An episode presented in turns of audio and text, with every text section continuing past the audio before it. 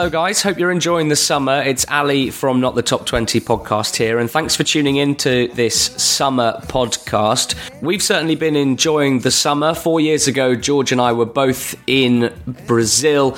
Uh, I saw England lose to Uruguay and draw nil nil with Costa Rica, while George himself famously flew out for that Costa Rica game with England already having failed to qualify for the knockout stages. George headed out there to Russia and was much happier. Saw two England wins, and what a fantastic experience that's been for him that we'll hear about when we next get together. As for the EFL and its contribution to the World Cup, well, we know that there have been plenty of players from across the Championship heading out to Russia to represent their respective nations. Sam Morsy, of course, representing Egypt. He was the only one from League One 2017 18 season to head out there. The League One Xavi, we always called Sam Morsy after his incredible volume of passing and his high pass completion rate over the last season, really keeping that excellent Wigan side ticking. Uh, he played 40 minutes for Egypt in the group stages,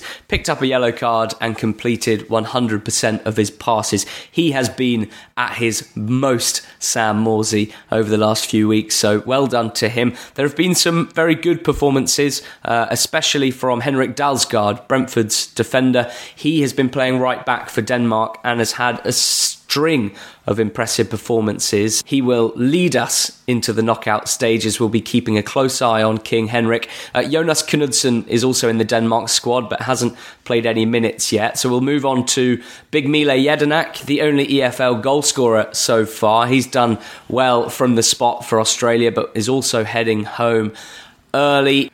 We very much enjoyed a, a, brave performance from Pontus Jansson in Sweden's first game. He came in on short notice and, and replaced Lindelof, who was ill for that game. Jansson and Sweden topping the group and heading into the round of 16 as well. Remains to be seen if we'll get him back on the pitch at any point, but regardless, a good contribution. And in other EFL news, well, who's impressed us? It's been Etebo. Stoke City's new signing has been fantastic for Nigeria, really, really whetting the appetite for hopefully some dazzling performances in the Championship next season. He looks like a fantastic player, and we're very, very excited to see him. Uh, that's all really, I think, we can say about EFL contributions to the World Cup. Not as many as we would have hoped, not as many headlines anyway, rather, but we've been enjoying it. We hope you have too. Of course, you've got Jack Butland as well playing for England and Xherdan Shaqiri.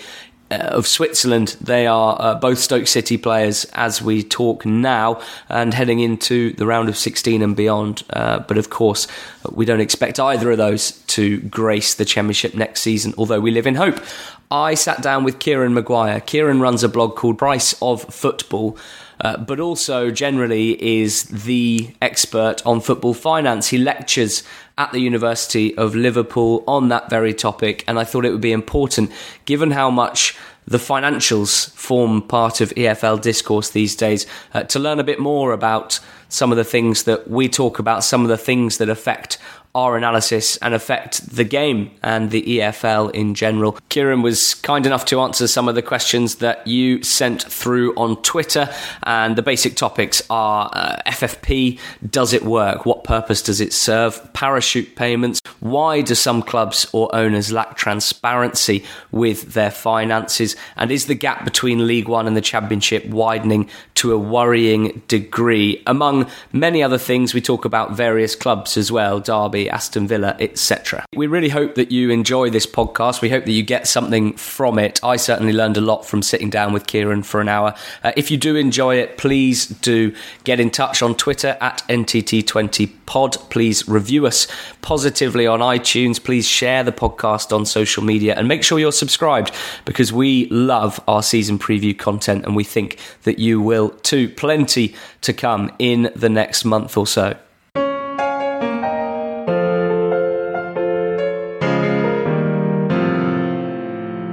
Kieran, thank you very much for joining us. Our first, not the top 20 podcast of the summer, in fact. Um, the topic of football finance is uh, even zeroing in on the EFL, it's still incredibly broad, very diverse between the three divisions. So we're going to try and get through as much as we can and really mine your, your extensive uh, knowledge. Topics like FFP have become very much part of our conversation surrounding uh, all types of, of, football across the EFL. And I think that we could all do with some clarification uh, in certain aspects of it. So, really, in terms of the blog, you are delving into the, the financial results published by clubs. Um, and uh, and generally those are published uh, towards the end of the season. Uh, although I know that some clubs will take their time, some clubs uh, are very much transparent uh, and leave everything on the table for you to delve into, and some clubs slightly less so. Um, I can imagine that that can be frustrating when there are clubs that don't um, that don't publish full results. So why should a fan of a, of, of a club such as that why should that matter to them? Why, why do you think it's important and uh, that, that, clubs are transparent with their finances? Well, what clubs are able to do is, is under UK company law that if they're below a certain size, they don't have to show profit and loss items. So they don't have to show the money that the club generates, they don't have to show the wage bill, they don't have to show how much the directors have paid themselves, and things of that nature. But as a football fan, I invest my body, soul, heart in my club, mm-hmm. and all fans do the same. Now, if you're about if you're if you are being asked to renew your season ticket, if you're in Rochdale and you're having to travel to Southend on a Tuesday night, then I think you're entitled to something back from the club. Mm. And the, the bare minimum is to see this is how much money the club has generated from you, from other fans, from our commercial sponsors. This is how much we get from the TV companies, and this is how we've spent it. And it's just a case of, of doing what's morally right. Uh, you might not be a legal investor, but you will be there um, at the start of the season, at the end of the season, and next season as well. Why, why do why do you think uh, some clubs would would attempt to not cover up stuff, but uh, we'll come back to the phrase lack of transparency. Why do you think certain clubs would do that in the first place? I, I, well, it, it's not. If the clubs ultimately, you're talking about the owners of the clubs. Um, and some of them look down on the fans. Some of them don't want the fans to know what, what they're up to. So there could be um, untoward reasons. Some of them would argue that by giving such information out, they're, they're giving their other clubs uh, commercially sensitive information. But if, if Cheltenham, for example, can give a full detail of every type of expense they've had, how much they've spent on pies, how much they've spent on paying the programme sellers, how much they've spent on rent and so on, then I think other clubs can show a, a decent level of exposure. Generally, on the blog, uh, you provide these fantastic case studies um, of, of certain clubs and really digging into the finances, what they mean, both looking back and looking forward. And I must admit, having spent a lot of, well, a few hours this afternoon going through um, various different clubs' uh, blog posts uh, where you've, you've had a look at Blackburn, Derby, Leeds, Aston Villa, Morecambe, um, a real spread of clubs. The three divisions are very varied. So, so we're going to try and, and zone in on, on each one, but just a, a couple of general questions. Dave Stevens has asked on Twitter, um, just just to start with, hopefully quite a basic question. What are the most critical items in a in a club's published accounts that you would sort of look at to gauge financial health, um, to, to look forward, and also to look back at the year just past? What are the what are the major parts of the results that you would look into? If you want to survive in business, you need cash. So I'd actually focus on does the club have debt? When does it have to repay that debt? Does it have the cash resources to pay that debt? If you can't pay your debts, you're going to go bust. So, or you're going to have to sell off the family jewels. So if, if we if we look at the case of Villa, Villa spent an absolute fortune in, in 2016 17, you know, 80 odd million pounds on new players. They gambled on trying to get up they're now left with with uh, after the party comes the hangover in terms of spending. So I, I think debt maintenance is one one really important thing. Um, the other thing is if, if you take a look at the main costs of a club, what are they going to be? They're player related, and, and there's there's two types of player cost there is the player wage, and then there's the there's the way that we deal with the player transfers, mm-hmm. um, and monitoring those I, I, think is, is pretty important. And I guess the next thing would be the, the relationship that the club has with the owners. Are the owners putting money into the club, or more alarmingly, are the, the owners taking money out of the club? Mm. A lot of football clubs' debt is almost entirely synonymous with the owner of the club. Um, by which I mean a club might have £100 million worth of debt, uh, which the owner is very happy to, to, to, be responsible for and showing no signs of, of, of changing their mind. There might be, a, and, and, therefore that club generally will, will be okay um, for the foreseeable. There might be a club with £10 million worth of debt whose owner might be a little bit more flaky perhaps or, or look, looking for a way out. Is, is that fair to say? So when you talk about debt for a club, it's not always just the numbers that matter, but rather who's who's behind the numbers. Would that be a fair thing to say? That's right. If if the owner is a fan first and foremost, then the last thing that he would want to do is to see that club go under. So you've got to look at the motives for, for the investment. Uh, so if you take a look at what's happened, clubs like Brentford, Huddersfield, Brighton, who've come from the come from the football league with owners who are, who are local lads who are fans. You've got Steve Gibson at Boro.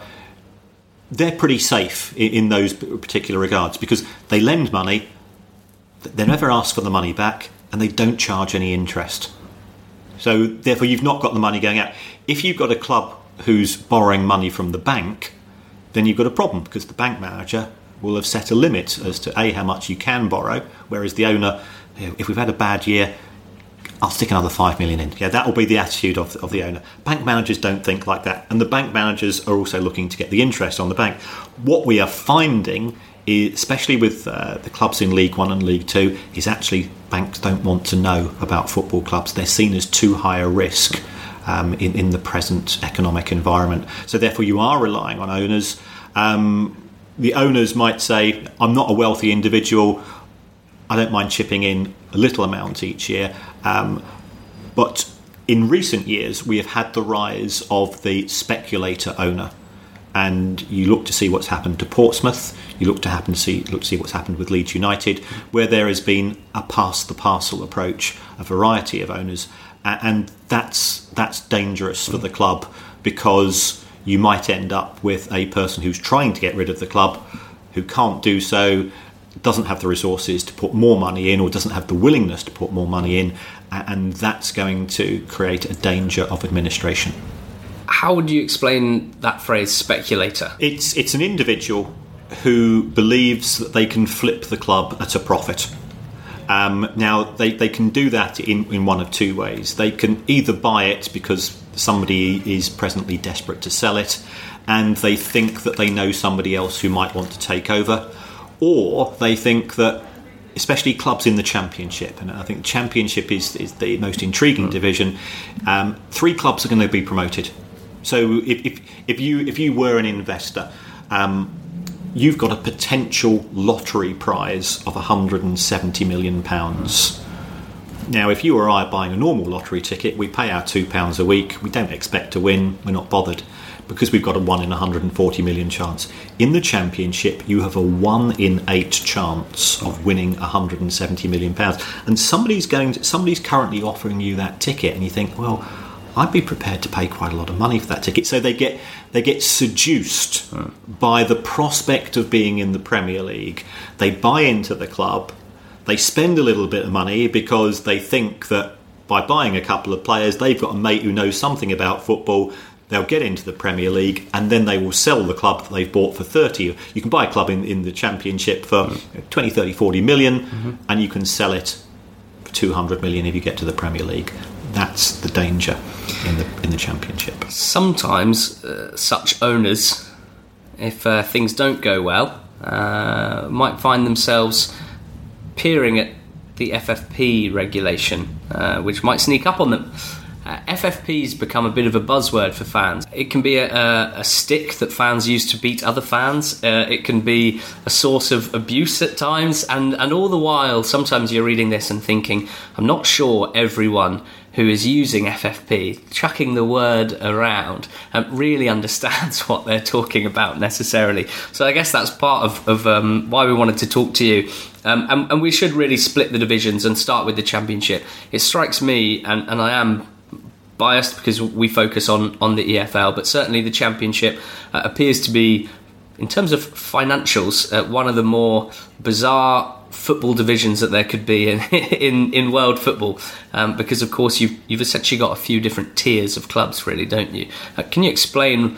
Um, I suppose to start with the the tiers of club that you'll see um, in the championship at the moment, and and why that's the case, why that's become such a big part of second tier football in, in England. Well, I absolutely agree with you that the championship it, it's a car crash of a division. That the total losses made are around between three and three hundred and fifty million pounds a year, taking the division as a whole. And if you consider that you've got, on average, seven or eight clubs who are in receipt of parachute payments, and they're still losing three hundred and fifty million pounds, uh, I think that's indicative of the extent of the problem. Um, in terms of the tiers, it, it is very much a case of um, the halves in terms of parachute payments. So we've got seven or eight clubs in receipt of those.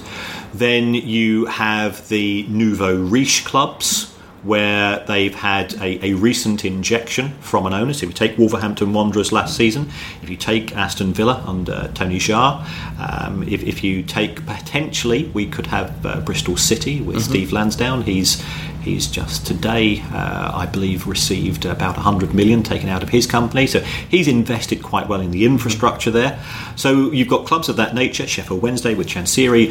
So, so we've got those clubs, and then we've got what you might refer to as the old school clubs, the likes of Preston, who effectively locally owned, trying to break even, um, and they're trying to compete. And to, to compete with the wages which are now being paid, you've only got to look at uh, 2017. Newcastle United, mm. they've had a wage bill in excess of 100 million pounds. And Burton's, I believe, was around 7.7 million pounds for the year. So um, uh, well, less than a tenth, a twelfth of, of the wage bill of, of the, the, team in the same division of them, which uh, I guess that's kind of why I consider it to be so absurd. And yet, uh, it doesn't always correlate to success either, does it? And that's that's why I suppose we should be thankful for that. It makes the division a lot more interesting to to follow and, and to cover. But um, in terms of the parachute payments, um, could you could you quickly explain, or not quickly, uh, take as long as you will, um, explain parachute payments for a team coming down from the Premier League? I think I'm right in saying West Bromwich Albion will receive about 40, 41 million pounds this year through parachute payments. Same for Stoke and, and Swansea, of course. Why do these teams need it? Put it that way. If you're a if you're a Preston fan, why do West Brom need 41 million pounds? There's a lot of resentment by by the likes of Preston and Burton, Leeds United and Forest towards clubs in receipt of parachute payments. Without parachute payments, those clubs would go bust. It's it's as simple as that. The minimum distribution of TV monies in the Premier League is 100 million. In the Championship, it's six and a half. So if you have signed a football player and you are paying him the, the average salary in the Premier League of which is around about £45,000, £50,000 a week, and you've got 20 players on that, that's an awful lot of money going out. You simply could not afford to pay those players in the championship. Now, again, fans will say of the of the clubs who are not in receipt of parachute payments, well, sell them or have relegation clauses in the contract. That's fine. The players will not sign for you in the first place. So it's because the Premier League wants to make its product more attractive, mm-hmm. and therefore, should the club be relegated, it wants to make sure that those clubs can continue to pay the players. And, and these these rules were voted by the Premier League clubs themselves because they know that three of them are not going to be in that in that club, mm. you know, in that little Boyzone the following year. And, how long? After. How long do the payments last? The parachute payments. The parachute payments last three years. So they, they, they are agreed as, as a as a as a percentage. So in year one, you get fifty five percent in effect of the non merit payments, the pay the, the payments which are given by the Premier League simply for being there. So in year one, you get 55%, which works out as about 41 million. In year two, you get 45%, which is works out about, about 33, 34 million. And in year three, you get uh, 20%.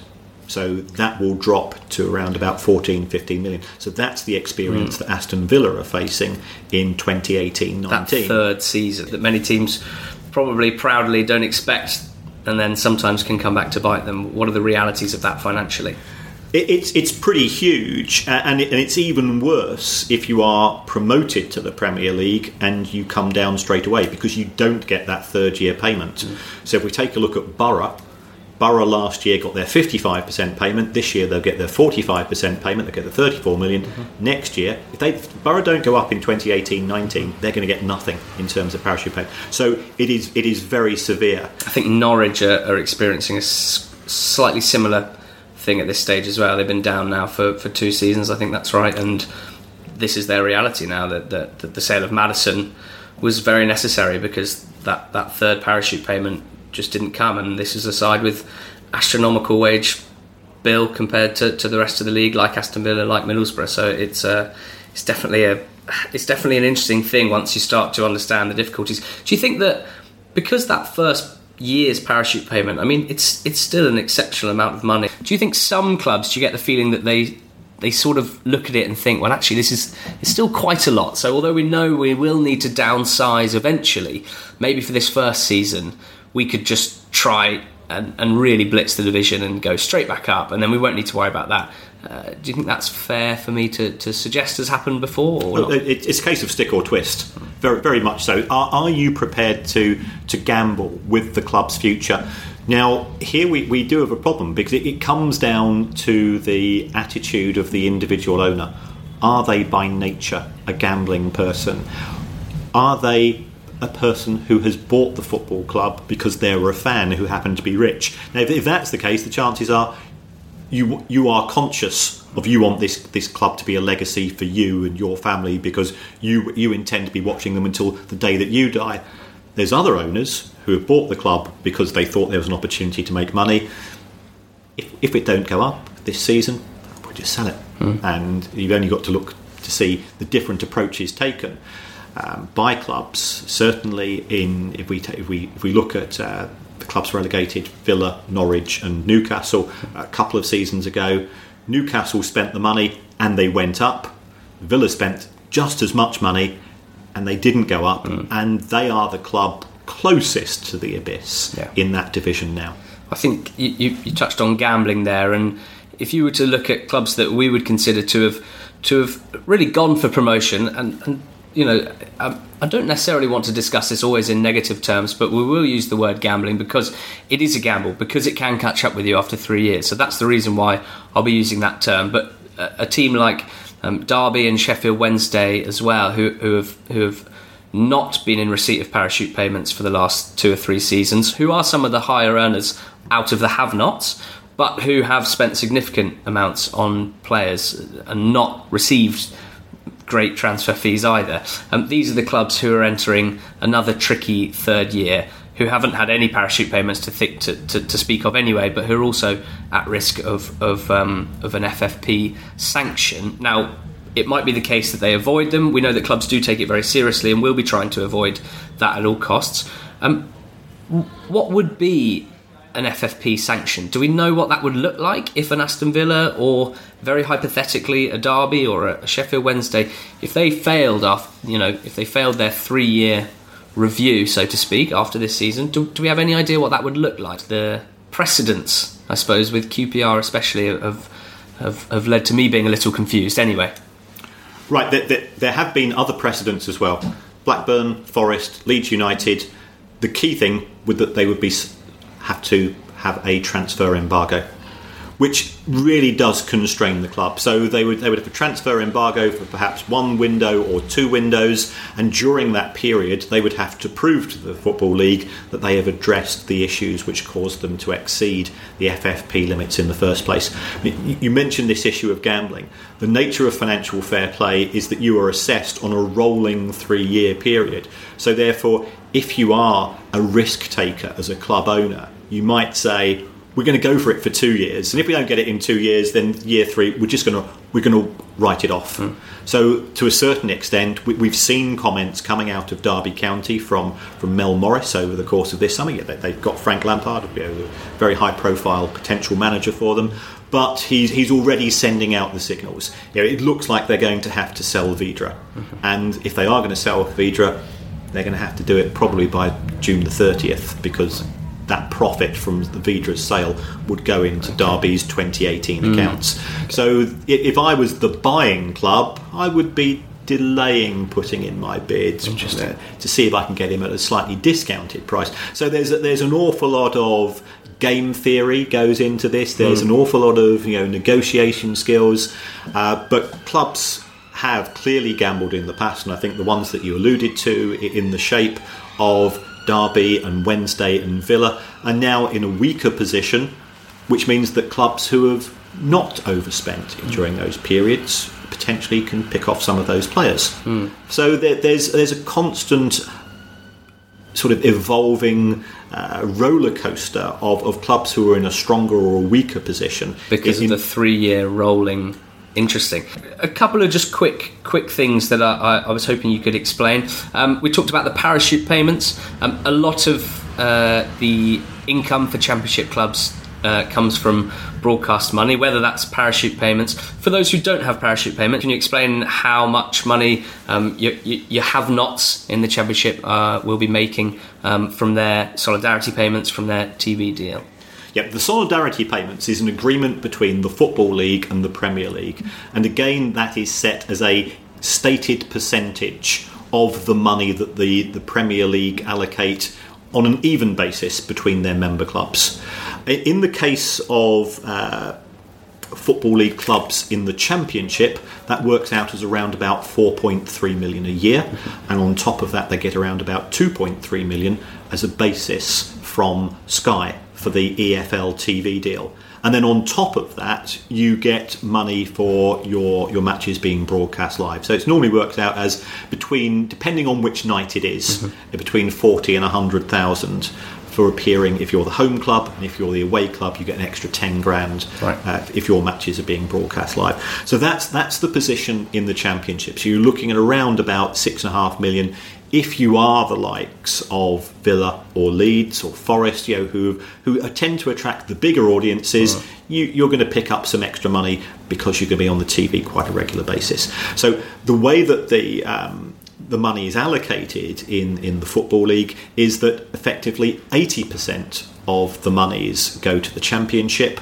12% go to League One, and 8% go to League 2. Mm. So if you are a club in League 2, you're probably picking up around about 400, 500 grand from TV monies, about 7 or 800 grand in in League 1. So that has actually created, and we know that there's a big divide between the Premier League and the Championship, but we now have a huge divide between the Championship and League One, mm. and because of that, that, that's why there is there was no surprise to me that the three clubs who were promoted from League One this year were Wigan, Blackburn, and Rotherham, who were relegated the previous season. But because they were relegated from the Championship, they'd actually had decent amounts of money mm. coming down with them.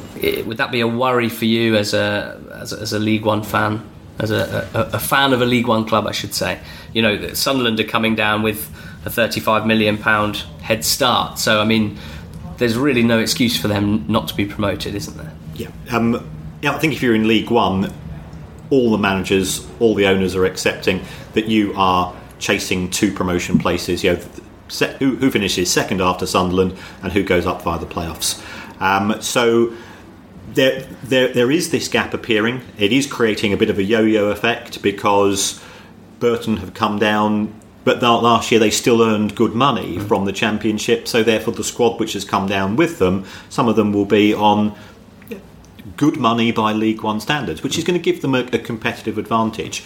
If, if you take a look at the clubs in League One, half the clubs did not sign any players for transfer fees at all last season. It's even worse in League Two because you're relying on Bosmans, you're relying on loans, you're relying on players renewing existing contracts. So very little money is going out in terms of transfer fees. So if you've got a squad which is coming down from uh, the, the Championship, even if they stank the place out, which effectively Sunderland did, then you're going to have some advantage mm. over the, the clubs which who are there, who have, who are effectively every 12 months are having to c- create half of their squad mm. Because they're having to. Re- most players are on one to two year contracts in that division. And uh, I think one of the interesting things that I certainly wasn't aware of uh, having not perhaps delved as deeply as I should have done previously in terms of finances in League One and League Two, is that there's a salary cap uh, in these divisions which doesn't exist at Championship level. So again, uh, something else that will contribute to a, a, greater barrier, I suppose, being put up between the two, or, or League One and the Championship. Certainly, can you explain those salary caps and how that's not the case as well at, at Championship level? Yeah, in in the Championship, they decided to go for a profit based model and actually it's a loss based model. It, it's it's saying that you can you can only lose 39 million of good losses in League One and League Two. The clubs are small town clubs with relatively small town owners, and their major concern is keeping a lid on the extent of wages. Now, if you take a look at what was happening in terms of administrations of clubs in the early and mid 2000s, they were mainly occurring in League One and League Two because the wage levels were going out, getting out of hand. Since the advent of this uh, cap on wages, which is in League One, it's you can only spend 60% of your income on player wages. Uh-huh. So you can still pay the tea lady, you can still pay the marketing manager, and that's not counted.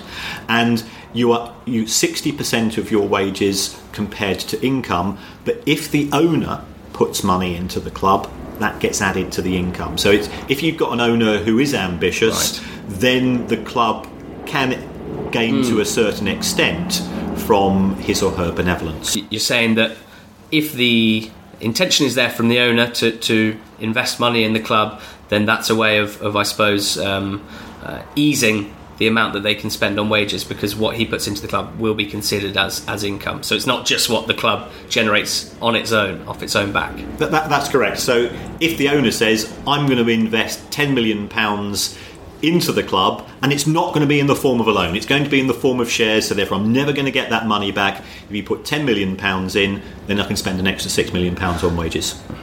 Um, and also, go, going back to the issue we were discussing in terms of championships coming down, in their first season, which they fall into League One, those rules don't apply.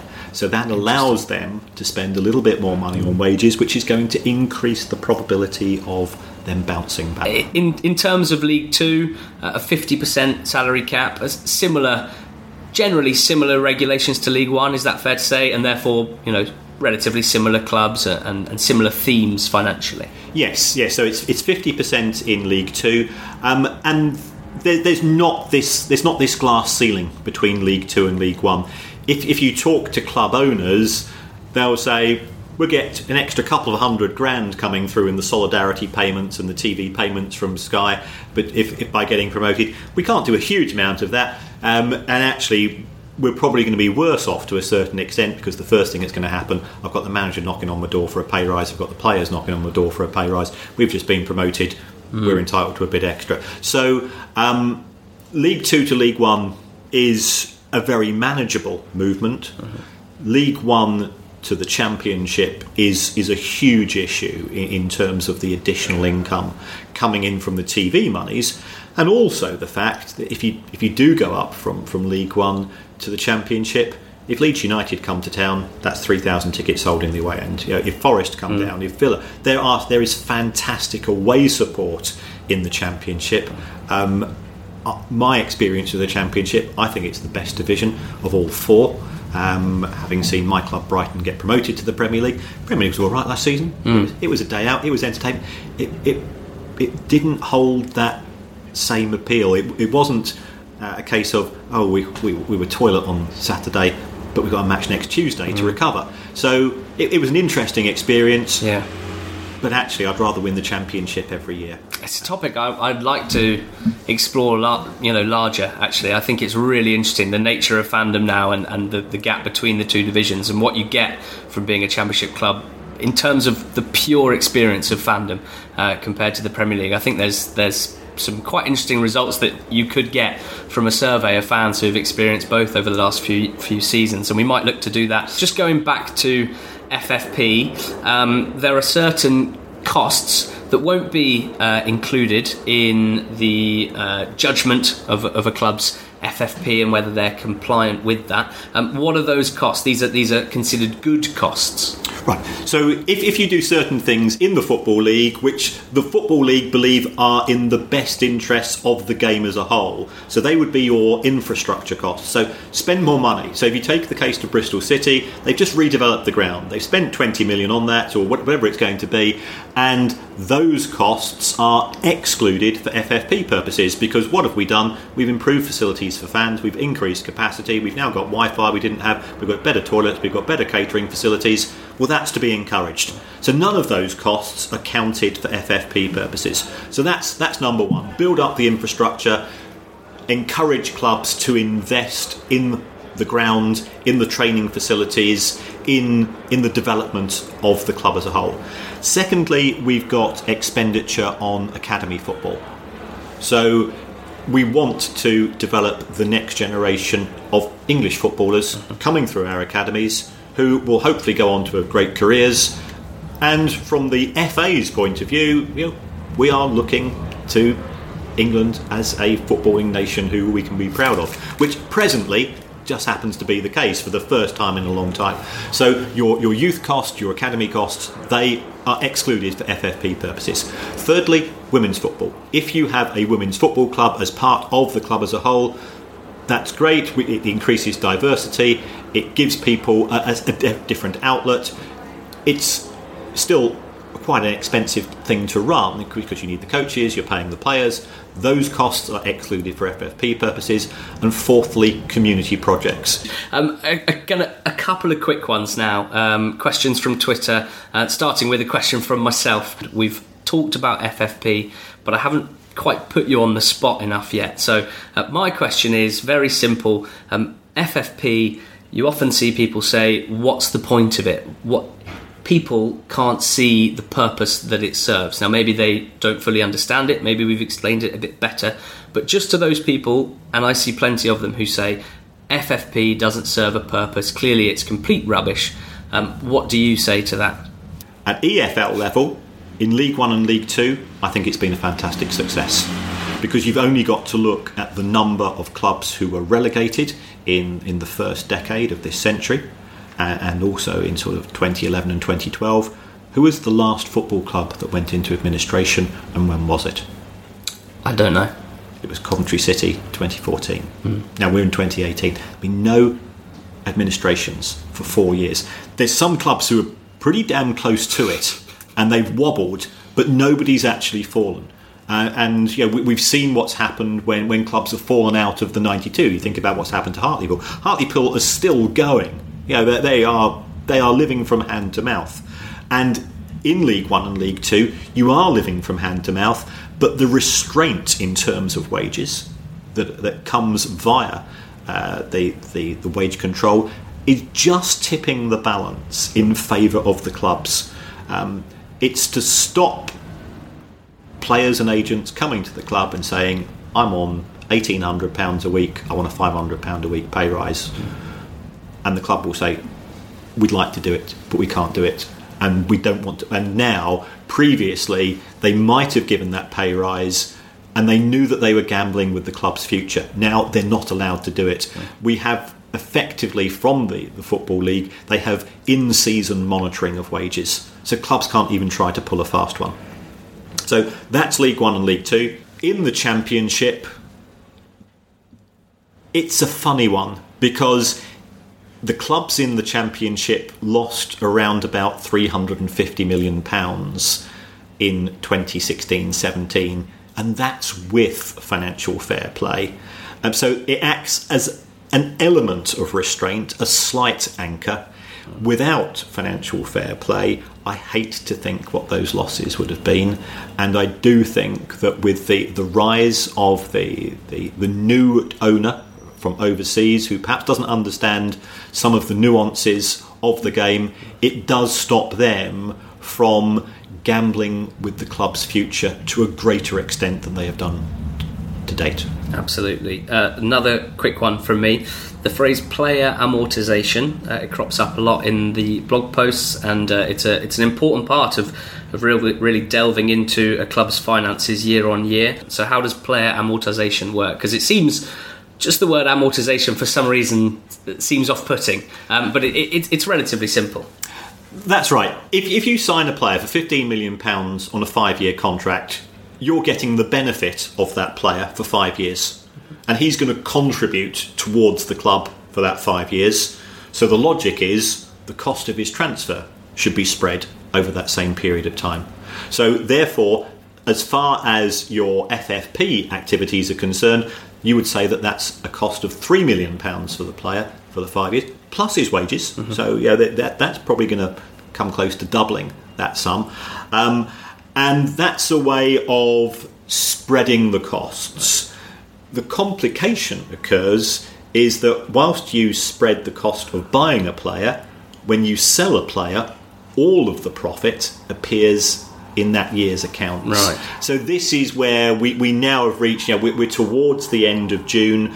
Some clubs who have been teetering on the brink, brink of FFP, they might be forced to sell players. Most clubs have a year end of the 30th of June or the 31st of July. They might be trying to accelerate those sales because if I was, for example, Derby County mm. and I was a bit wobbly in terms of FFP, um, I'd be trying to sell Vydra because he's their most saleable asset. I think they paid eight, eight million? Eight million for him, but he's he's been there now two years. So his his accounting value, I think he was on a four year contract. His accounting value lost 2 million in year one, he's lost 2 million in year two, so his accounting value is 4 million. If they sell him to, say, Leeds for 9 million, that's a 5 million profit because you compare the sale price, which you show immediately, less the value of the player in the accounts. And the value right. of the player in the accounts is the cost less the amortization. A couple more questions. Um, we've asked your opinion on FFP in general, and this is the sort of thing that we spoke about earlier. But Jordan wants to know if you think that the three year window works, um, or whether perhaps it promotes overspending in years one and two uh, and fire sales in year three. Is, is there an obvious um, solution to that if that's an issue? It, it certainly creates the situation whereby um, owners who are gamblers will take such an approach so we've seen that to be the case with Villa. We've seen that to be the case with, with Newcastle. Newcastle were successful, Villa were not. Uh, Derby have gambled, it's not worked for them. Um, spreading things over three years does, however, give clubs um, an opportunity to to save up. So you might act very cautiously for two years. You've got a half decent squad of players, and then in the third year you can spend a bit more. So if you look to see what happened when Brighton were promoted, they they built up the squad and then in, in the year in which they were promoted, they knew exactly how much they could afford to spend. So they went out into the market and they signed the likes of Shane Duffy from Blackburn, mm. but they knew that they could do that because they'd been good, good, a little bit naughty. Mm. Now, if you're naughty, naughty, you, have got no choice but to have the fire sale. So it, it does introduce an element of strategy mm. into the way that you run the football club. That's just another layer of the intrigue of, mm. the, of the, that division, which I do find absolutely fascinating. When we talk about FFP and, and sanctions as well, got to mention QPR, um, a championship side who, I mean, they've had a fine lingering over them for years, but no one seems to really know what's going on there. Can, can you can you enlighten us on on what happened with QPR? In in 2014, QPR were promoted back to the Premier League. Now, the previous season they'd been relegated, and they chose to ignore financial fair play. They again, they did the gamble which worked. They spent money on players, but also they, they kept all of their star players from the previous season. So you had the likes of Joey Barton and Bobby Zamora, and they were on extremely good contracts. Um, QPR had the the second highest wage bill in the championship of all time. The only time that that has been trumped was by Newcastle United in 2016-17. Because they spent so much money on the wages, they'd breached financial fair play. They'd simply blown it out of the water because in that was the days before we had the three-year rule. Right. When they were, they could not be touched in the Premier League because they were outside of the jurisdiction of the football league. So they were, to a large extent, they were they were just thumbing their nose and then of course they got relegated again. So then they came within the remit of the Football League. And what they've got is that they've got very expensive lawyers and they've got very smart accountants who have prevaricated and they've used delaying tactics. And first of all, they claimed that financial fair play was illegal. And that had to go through court processes. And all that's happening is that you've got thousand pounds an hour lawyers working for Queen's Park Rangers who are saying, we disagree with this particular section of the FFP rules. Please, can you send us the, the forms? So, there has been a very, very slow process in which the Football League has said we're going to stick to our guns. So, so the first thing that happened was that the Football League changed its rules because originally FFP fines and, and Queen's Park Rangers are facing a fine of between 40 and 50 million pounds. Uh, but let's remember that their owners are worth around about 17 billion. So this is money that the owners can afford. Um, originally, that money was due to be uh, distributed between the clubs in the Football League. Mm. Football League lawyers took a look at that and said, that's probably not looking too clever, guys. So now that money goes to charity. Okay. So Queen's Park Rangers owners potentially have a 40 or 50 million pound donation towards charities in sporting areas mm. to pay. That case went to an arbitration panel. The arbitration panel fell in, uh, uh, took the view that the Football League was correct, and therefore they, they upheld the, the decision made by the Football League. Queen's Park Rangers have appealed against the arbitration panel's rules. Of course. So now we have more lawyers sending forms, taking huge amounts of time to reply to requests for information. They are playing the system mm-hmm. with a view to trying to delay this, and we don't know what the next ruling is going to be.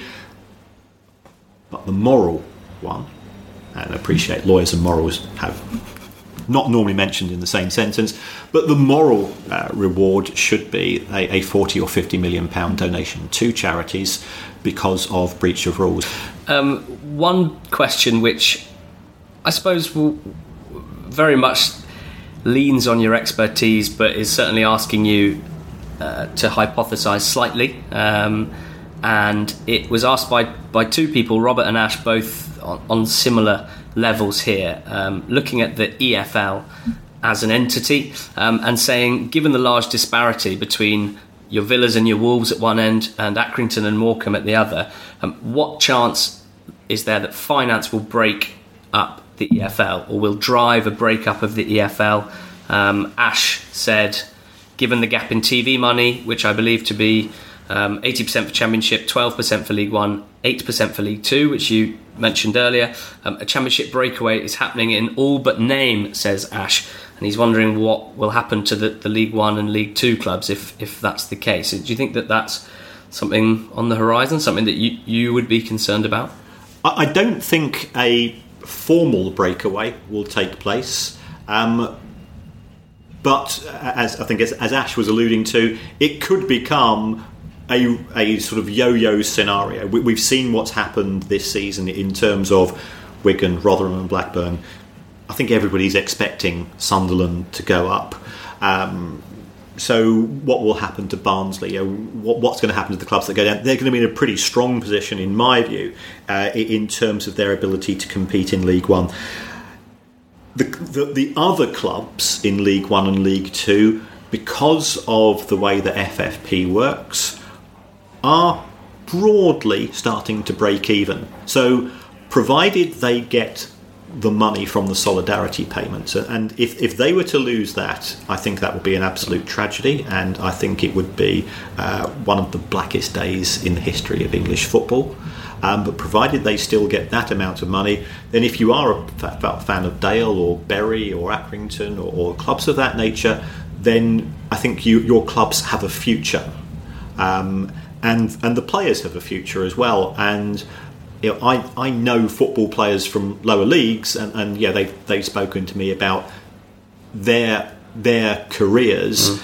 and it's not the glamour that that you you think. Yeah. Um, I, my, my personal trainer is an ex football league footballer, and he'd be saying you'd be getting to April, you're on a one year contract, you're going in for a 50 50 ball, and at the back of your mind, you're thinking, I could break my leg here. My wife's just given birth to our first child. I've got a mortgage to pay. If I actually break my leg here, nobody's going to sign me next season. And that's what we don't. Um, that's what we don't appreciate, perhaps as fans. Um, could it happen? I th- it, it's it's a remote possibility. I, I think the way that leagues one and two have been stitched up to a certain extent by the championship clubs means that they're not giving away huge sums of money to these lower league clubs. Um, my only concern is that because the, the Football League have been stitched up by the Premier League in terms of the way that the, the new distribution of overseas TV money appears to be allocated, that the the uh, the football league clubs in the championship might be looking to protect their own interests. But I'm hoping that won't be the case because um, you know, if if you are if you have you are Preston or Brentford or, or, Sheffield United, you've been in League One, you've been in League Two for a long periods recently yourselves. You know what it's like, and I think the majority of people are decent. You know, so if we reach the place in society where all we're interested in doing is making people less well off than us, even more less well off, that's a reflection of a far broader issue mm-hmm. than, than football itself well, the gap between Championship and League One we've established is is ever growing, and it's not good news necessarily on a sporting level. I suppose um, it does mean that when teams uh, punch above their weight, uh, it does continue to delight us, and that's what we've seen. Um, luckily, over the last few years, uh, at all three levels as well, with your Huddersfields and your Burtons and your Accringtons. Um, that's, I think, more than enough. Thank you so much, Kieran, for, for your expertise, for willing to. Exp- being willing to explain everything um, so brilliantly to us and uh, just let us know where we can follow you, where we can read your stuff, uh, and, and anything else that you'd like to plug. Because no doubt there'll be there'll be plenty of questions off the back of this. So I hope you're ready. Um, well, I, I, run the, uh, the priceoffootball.com blog, which uh, when a club produces its accounts, I've got an enormous spreadsheet, um, and I update that and, and all I'm trying to do is to give an explanation to fans who they will hear the headlines and I also it's it's to question the official version because what we are now seeing from clubs is that they announce a press release and then a week later the the accounts actually come out, and I compare the, the, press release to the accounts, and there's quite a bit of diversion, divergence there. So I'm, I'm trying on behalf of fans. I've, I've supported a club that's been that suffered winding up orders. I've supported a club that's lost its ground. I support a club who's got an owner who's a local fan. I've had I've been through all four divisions. Mm. I know what it's like. Um, I just want to make sure that because if you're a fan of Morecambe, if you're a fan of Accrington, if you're a fan of Gillingham, your club's just as important to you as it is to a Manchester United fan. In fact, it's more important. Quite right. Absolutely. At Kieran Maguire on Twitter, and um, yeah, do get in touch with Kieran uh, and and with ourselves as well, and we'll try and, and, answer any questions that you might have having listened to this podcast. Uh, we hope you've enjoyed it. Uh, any feedback, as always, much appreciated. Um, reviews, shares, all that stuff, as you know, um, helps us an awful lot. So thank you very much for your continued support, and we will talk soon uh, with the season ever looming.